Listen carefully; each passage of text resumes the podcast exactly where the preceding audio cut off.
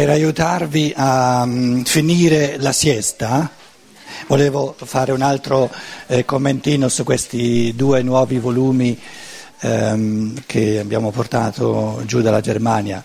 E gli altri naturalmente li conoscete già, questi due volumi qui sono nuovi.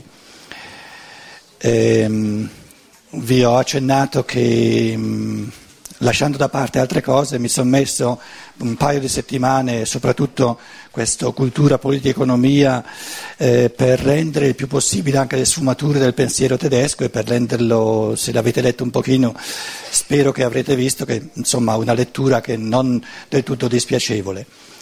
Volevo farvi presente una cosa che per me è molto importante, oltre alla traduttrice eh, Silvia Nerini che viene pagata come traduttrice diciamo, professionale, c'è stata ehm, eh, Letizia Omodeo, che molti di voi conoscono e gli altri eh, la possono conoscere, che ha dedicato veramente tante forze senza chiedere nulla, altrimenti non sarebbe possibile pagare e tutto, soprattutto eh, tutti gli scarabocchi che io facevo dalla Germania per migliorare il testo di volta in volta in volta, eh, ore e ore, giornate intere, ha dedicato eh, con una dedizione che mi ha veramente commosso a inserire in modo da potervi presentare questo testo. Quindi eh, sarei molto felice se mh, portaste a coscienza che parecchio di, mh, eh, senza il suo contributo non sarebbe stato possibile eh, rendervi eh, presente questo testo, soprattutto cultura, politica, economia, anche l'altro.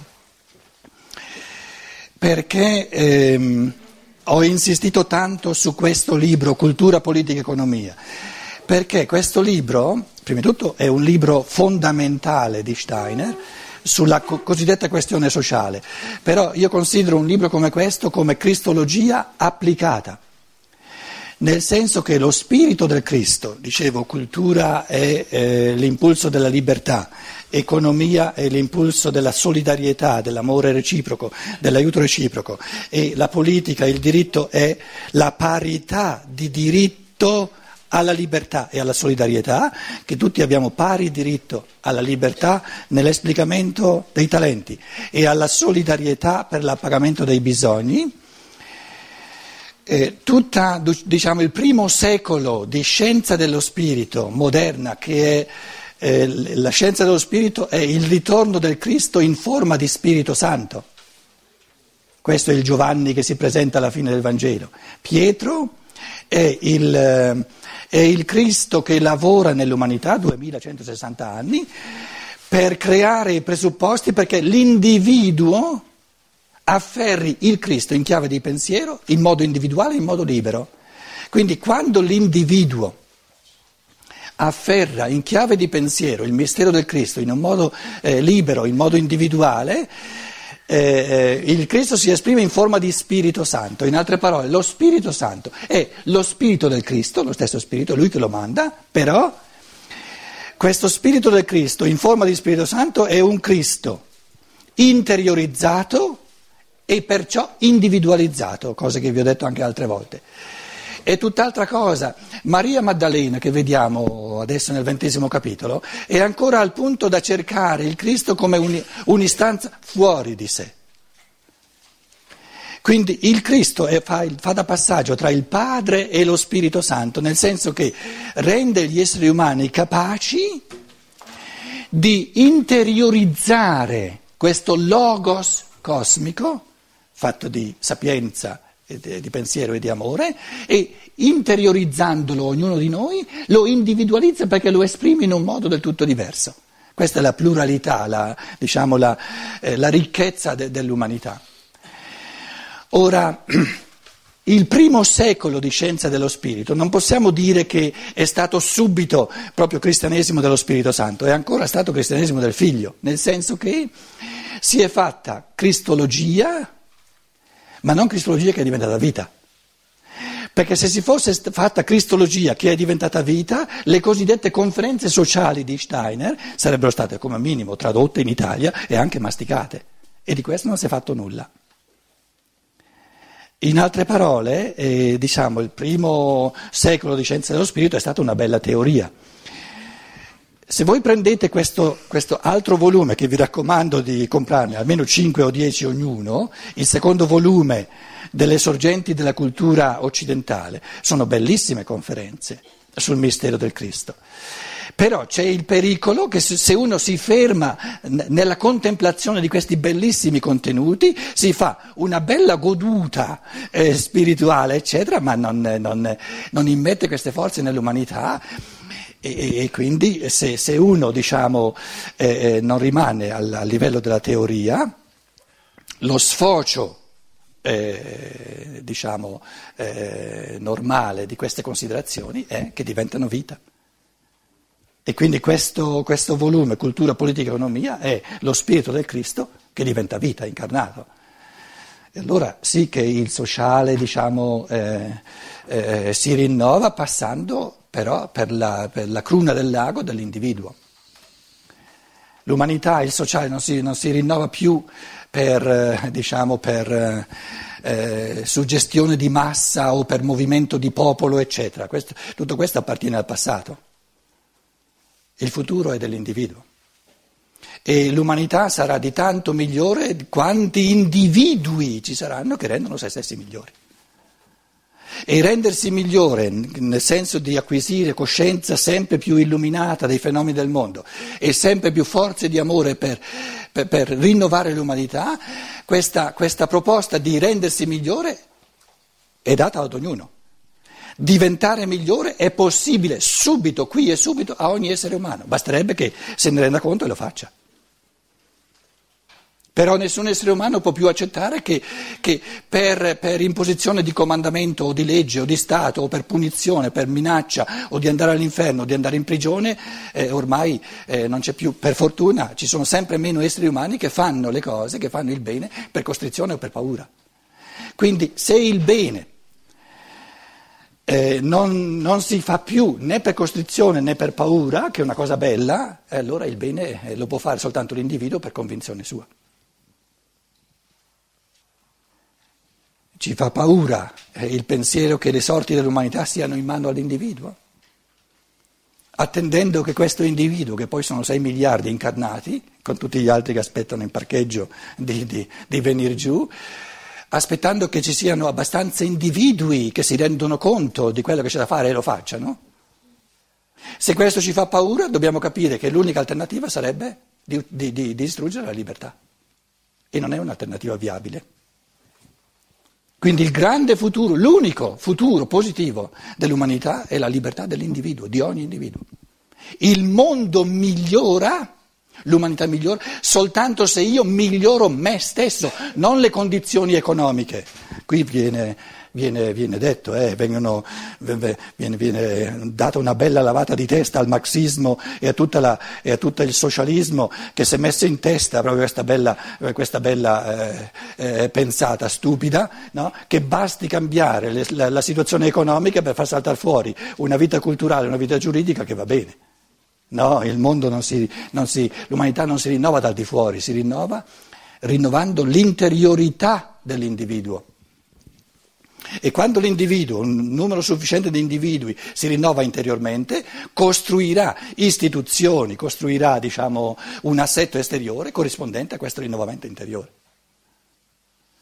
Questo appellarsi alla libertà dell'individuo come, come fattore decisivo del futuro dell'umanità eh, in termini cristiani è proprio la, il cristianesimo dello Spirito Santo, non più del Cristo. Cristo crea i presupposti nell'individuo perché lo possa fare.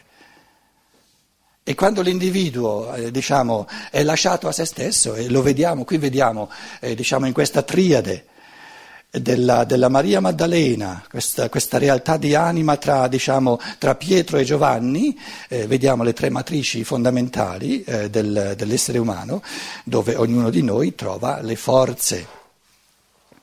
Eh, ris, diciamo, ravvisa le forze fondamentali dell'essere umano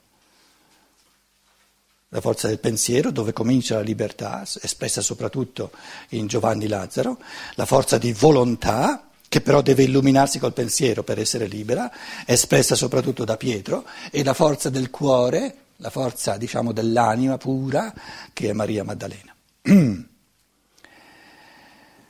eravamo arrivati al eh, versetto 9, non, infatti non sapevano, non avevano capito la scrittura che lui doveva risorgere dai morti.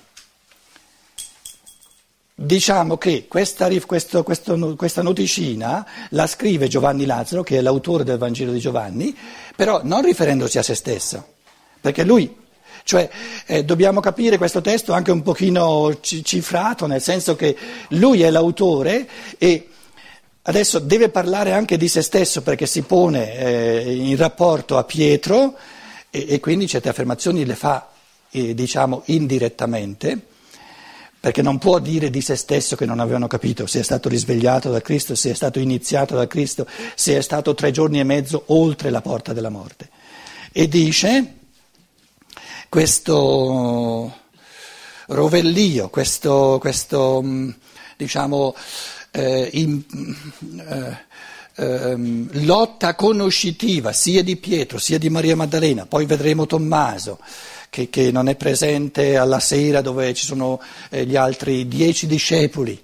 Tommaso non era presente, Giuda è già, già, andato via, quindi quella sera lì erano dieci discepoli, tra l'altro. Eh, eh, Giovanni Lazzaro mette un, un, una noticina che ci spiega questi fenomeni e dice non avevano capito che doveva risolgere dai morti. Cos'è che non, aveva, che non, avevano capito gli esseri umani e che anche noi siamo al punto da voler cominciare un pochino a capire? Che il senso dell'evoluzione è il morire, quindi morire dentro alla materia, la prima parte dell'evoluzione, e diciamo che il senso di questo morire è il risorgere nella seconda metà. E qui abbiamo, se volete, l'evento del Cristo no, che, fa, che crea la svolta. In altre parole, gli esseri umani nel mezzo dell'evoluzione si trovano nel mezzo dell'evoluzione, nella, diciamo, al punto estremo della caduta, perché non hanno ancora capito che il senso della caduta è la ripresa. Nel momento in cui uno capisce che il senso della caduta, il senso del, del peccato originale è la redenzione, abbiamo il tutto. L'abbiamo detto che il pensiero in un baleno è, è capace di, di, capire il tutto. Quindi cos- che, cos'è che si tratta di capire? Si tratta di capire la struttura totale dell'evoluzione. E la struttura totale dell'evoluzione è morte e risurrezione. E questo non l'avevano ancora capito. Che è morto per risorgere. E vanno a vedere dov'è, dov'è, dov'è il corpo. No, è, è morto per risorgere. Quindi il senso del sorgere della materia e di disintegrarla di nuovo. Però questo non avviene. Lui ci ha messo tre anni a disintegrare un corpo. Per disintegrare tutto il corpo della Terra, tutte le, tutte le, le percezioni che abbiamo, abbiamo bisogno di tutte, se vogliamo anche le vite, le incarnazioni, tutta la seconda parte dell'evoluzione della Terra. E tutto ciò che fa parte dell'evoluzione veniva sempre, viene sempre, eh, diciamo, strutturato in settenari. Per cui nel mezzo c'è un quarto elemento, un quarto passo, l'andata è di tre grossi passi e ehm, il ritorno è di nuovo di tre. Il, il, il 5 è la risurrezione del 3, il 6 è la risurrezione diciamo, di, di, di, ciò che è, si è seminato, di ciò che è, è sceso nella materia al 2 e il 7 è la risurrezione dell'1. 4 è il, la svolta che crea i presupposti per invertire l'evoluzione. Quindi tutto ciò che è evoluzione nel tempo, vedi la, la, l'Apocalisse, si struttura, da sempre è stato strutturato usando il 7, un, eh, un, un ternario, poi un, una fase a parte che è il quarto, che crea una svolta, e poi un secondo ternario nel quale il primo ternario inverte la marcia. Quindi 5 corrisponde a 3, ci sono tante conferenze di Steiner dove lui descrive, noi siamo se prendiamo i periodi di cultura diciamo, dell'epoca post-atlantica, uso un paio di, di termini di terminologia della scienza dello spirito, alcuni di voi li conoscono, altri no, non fa niente. Eh, questi, questi, sette a livelli più piccoli di 2160 anni, che sono gli anni che il Sole impiega in un, nello stesso segno zodiacale, sono il periodo indiano, il periodo persiano, il periodo egizio-caldaico, il quarto dove avviene la svolta è il periodo greco-romano. In questo periodo greco-romano si è incarnato il Cristo e ha creato tutti i presupposti per la svolta. Noi siamo oggi, a partire dal 1413 fino a 3753, 573, grazie, sì, giusto. Quindi 1413 più 2160 anni. Eh, eh, il quinto periodo di cultura va dal 1413 al, al 3573, quindi siamo ancora all'inizio in un certo senso. No? Il, il, periodo di cultura greco va dal 747, eh, 747 prima di Cristo, Aci, ante Christum, al 1413 dopo Cristo. Va bene? E sono anche quelli 2160 anni. Com'è? Il greco-romano. Sì, sì, sono di nuovo 2160 anni. Eh, se è vera questa struttura della, dell'evoluzione, deve essere vero che eh, tutti i fenomeni culturali della, diciamo, dell'umanità in questi secoli che noi viviamo, che è il quinto periodo di cultura, no, sono il risvolto di ciò che è avvenuto nel periodo egiziano. E ci sono conferenze intere di Stalin, ma bellissime, interessanti in un modo che fanno capire, eh, per esempio, eh, eh, diciamo un, un, un, riflesso fondamentale del nostro materialismo si rifà al, alla, alla, decisione dei, dei, degli egiziani di mumificare il corpo umano quindi di conservarlo. Questo, questo fissarsi sul corpo umano, che, che, è un pezzo di materia tra l'altro, no? al tempo dei persiani sarebbe stato impensabile. La cultura era, era, troppo spirituale al tempo dei persiani per accorgersi addirittura che, che c'è il corpo fisico. La realtà era quella spirituale.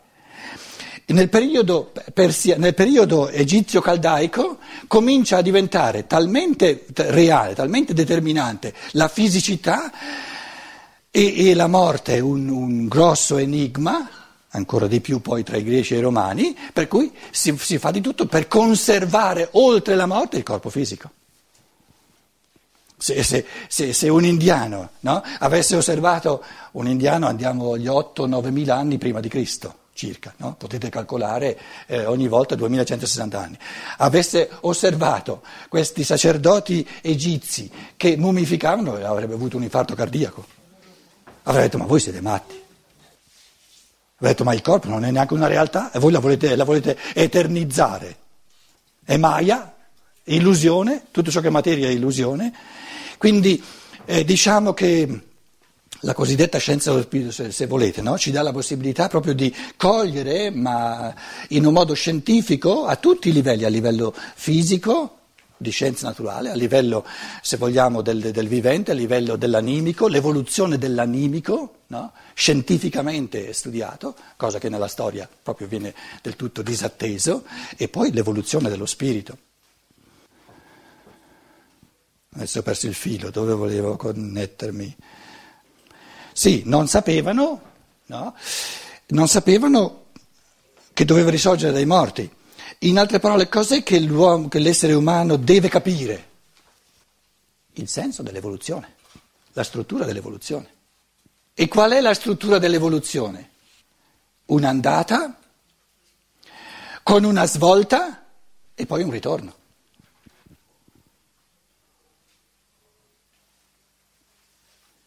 E la vita? Prendiamo la vita. Voi mi guardate con perché mi state chiedendo dammi mh, mm, elementi di percezione reale, eh, se no ti devo credere un, come un dogma. L'elemento di quando noi parliamo del tutto dell'evoluzione, è chiaro che non ce l'abbiamo nella percezione diretta del tutto dell'evoluzione. Dov'è che abbiamo nella percezione diretta un'immagine dell'evoluzione? Nella vita umana. Per la vita umana comincia da zero, nel grembo della madre, no? Eh, nel concepimento, eccetera, si svolge, si svolge, si svolge e, poi va, va a finire. Allora, qual è la struttura della vita umana? Eh, l'andata ve la faccio in su adesso, se no vi confondete le idee. Se ve la provo a farla in giù, vediamo se, se, vi, vediamo se non vi confonde le idee, perché sarebbe meglio. Sarebbe più la scienza spirituale venire in giù che non andare in su. Allora la gioventù, no? Nascita, qui facciamo la nascita, no? viene buttato fuori dal paradiso spirituale, peccato originale l'ha cacciata dal paradiso, nasce e poi diventa sempre più materiale, il materiale acquista sempre più forza de- de- eh, decisiva. 35 anni, nel mezzo del cammino di nostra vita, c'è un'inversione di marcia. Fin lì, fino verso la metà della vita, adesso non, non mi pigliate sui secondi, sui minuti, eccetera, no? È, è chiaro che bisogna, stiamo parlando della struttura, non dei minuti e dei secondi. La struttura è che in una prima metà c'è un, un crescere, crescere, crescere eh, fisico di forze fisiche e poi si inverte la marcia. Si inverte. Qui lo metto bello esile, esile, esile, ma il fisico va... Mai successo che uno a 80 anni ha, ha, si è preso il record dei 100 metri. Mai successo. E non succederà mai. È inutile che te ti ci metti, Luciana, capito? L'ho, l'ho vista t- tutta triste perché dice, eh, non mi... Testimonio che dici la verità. Davvero? Eh. Perché? perché qui adesso eh, ci stiamo, ci stiamo, eh, stiamo seguendo la falsariga di qualcosa che abbiamo nella percezione reale, tutti. Perciò vi ho detto, quando le cose diventano troppo difficili, perché stiamo parlando del tutto dell'evoluzione, e uno dice giustamente, sì, però è pura teoria, dov'è la percezione reale? Allora, il modo di ritornare alla percezione reale è di ritornare sempre alla vita umana, perché la vita umana ce l'abbiamo tutta nella percezione. Vediamo il bambino che nasce, no? Eh, adesso addirittura possiamo seguire attraverso gli strumenti che abbiamo tutto l'evento dei nove mesi, eh, tutto, tutta la, eh, diciamo, l'evoluzione embrionale, tra l'altro anche questo. No? Poi vediamo, abbiamo nella percezione il bambino di un anno, di cinque anni, di dieci anni, abbiamo nella percezione il novantenne. Quindi lì abbiamo tutta la percezione. E ci tocca dire, perché è vero, e lei testimonia, perché se non, se non avesse testimoniato lei noi, noi non lo sapremmo, no? Che c'è in effetti che la struttura è tale che c'è, eh, dunque c'è una, una direzione che rimane la stessa e poi si inverte. La direzione è di un crescere, crescere, crescere di forze fisiche e poi si inverte proprio la direzione. C'è un decrescere. E il senso qual è? L'essere umano è chiamato a capire che il senso di questa morte è la risurrezione dello spirito. Però la risurrezione dello spirito eh, non è un fatto di natura. Perché se fosse un fatto di natura allora sarebbe, sarebbe eh, come dire, noiosa la cosa, non, non, ci darebbe soddisfazione più di tanto, perché sarebbe una cosa che fa la natura e noi saremmo, resteremmo eh, la ruota di scorta del divenire. Il più bello dell'evoluzione è proprio quello che ha lasciato alla libertà dell'uomo. In altre parole, la struttura dell'evoluzione è che lo spirito umano può crescere, crescere in forza, in luce, in amore soltanto consumando la materia, consumando. Viene consumata. Cos'è il diventare vecchi?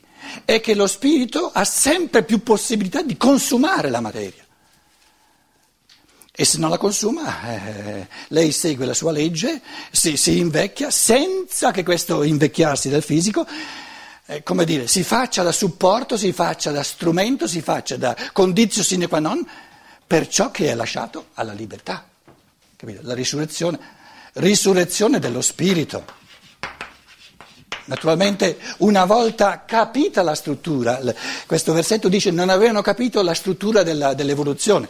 Una volta capita la struttura dell'evoluzione che ci diciamo, sì, è così, Una volta capita, ognuno ha la possibilità di esprimerla con le parole sue. Allora, una volta che l'abbiamo capita, non è più importante se, usi- se usiamo redenzione o risurrezione dello spirito o libertà, eccetera. Ci capiamo perché abbiamo capito di cosa stiamo parlando. E quando, quando le persone eh, si, si, si, impuntano su concetti, su parole, si, eccetera, è perché non hanno capito abbastanza. Perché nel momento in cui le cose si capiscono, si, si, si capisce che sì, la, puoi usare questa parola qui e se capisco cosa intendi, puoi usare quest'altra parola, eccetera. Quindi risurrezione è una parola classica che sta a dire, che sta a indicare il carattere fondamentale della seconda metà dell'evoluzione.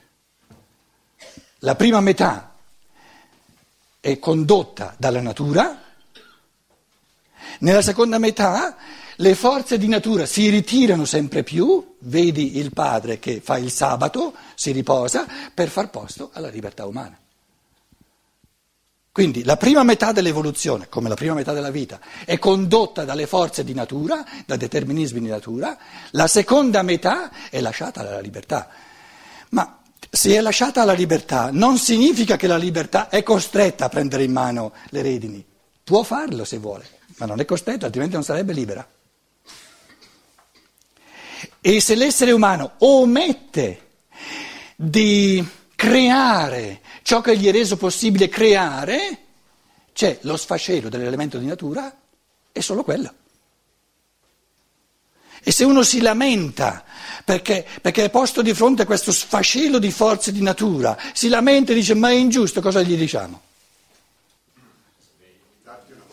È proprio questo ho pensato. Eh, l'unica alternativa è darti una mossa. Se non te la dai, non andare ad accusare gli altri, eh, eh, devi accusare te stesso che non ti dai una mossa. Sì, però io, sarebbe, io sarei più contento, mi, mi, tornerebbe meglio se l'evoluzione andasse tutta bene, se io fossi felice senza darmi una mossa. E allora pretendi di essere il Padre Eterno che crea un'altra natura umana alternativa a quella che c'è, e pretendi un po' troppo.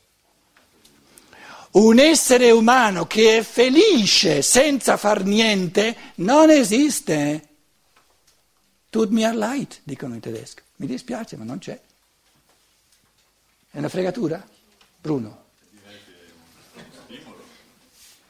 Ma perché ci deve essere questo stimolo? Perché non dovrebbe essere possibile essere felici senza fare niente? Quando uno dice una cosa mezza, sensata, diamogli il microfono. Esatto. Attenti a, a, come si è espresso, eh? Ascolto persone eh, nella, nei, miei, nei, miei, incontri in cui nonostante che sembra abbiano tutto, eh, eppure non è a loro sufficiente. Quindi l'essere umano è strutturalmente creato così che non è felice se si ferma. È felice soltanto in movimento. È felice soltanto se trova la forza di essere in divenire.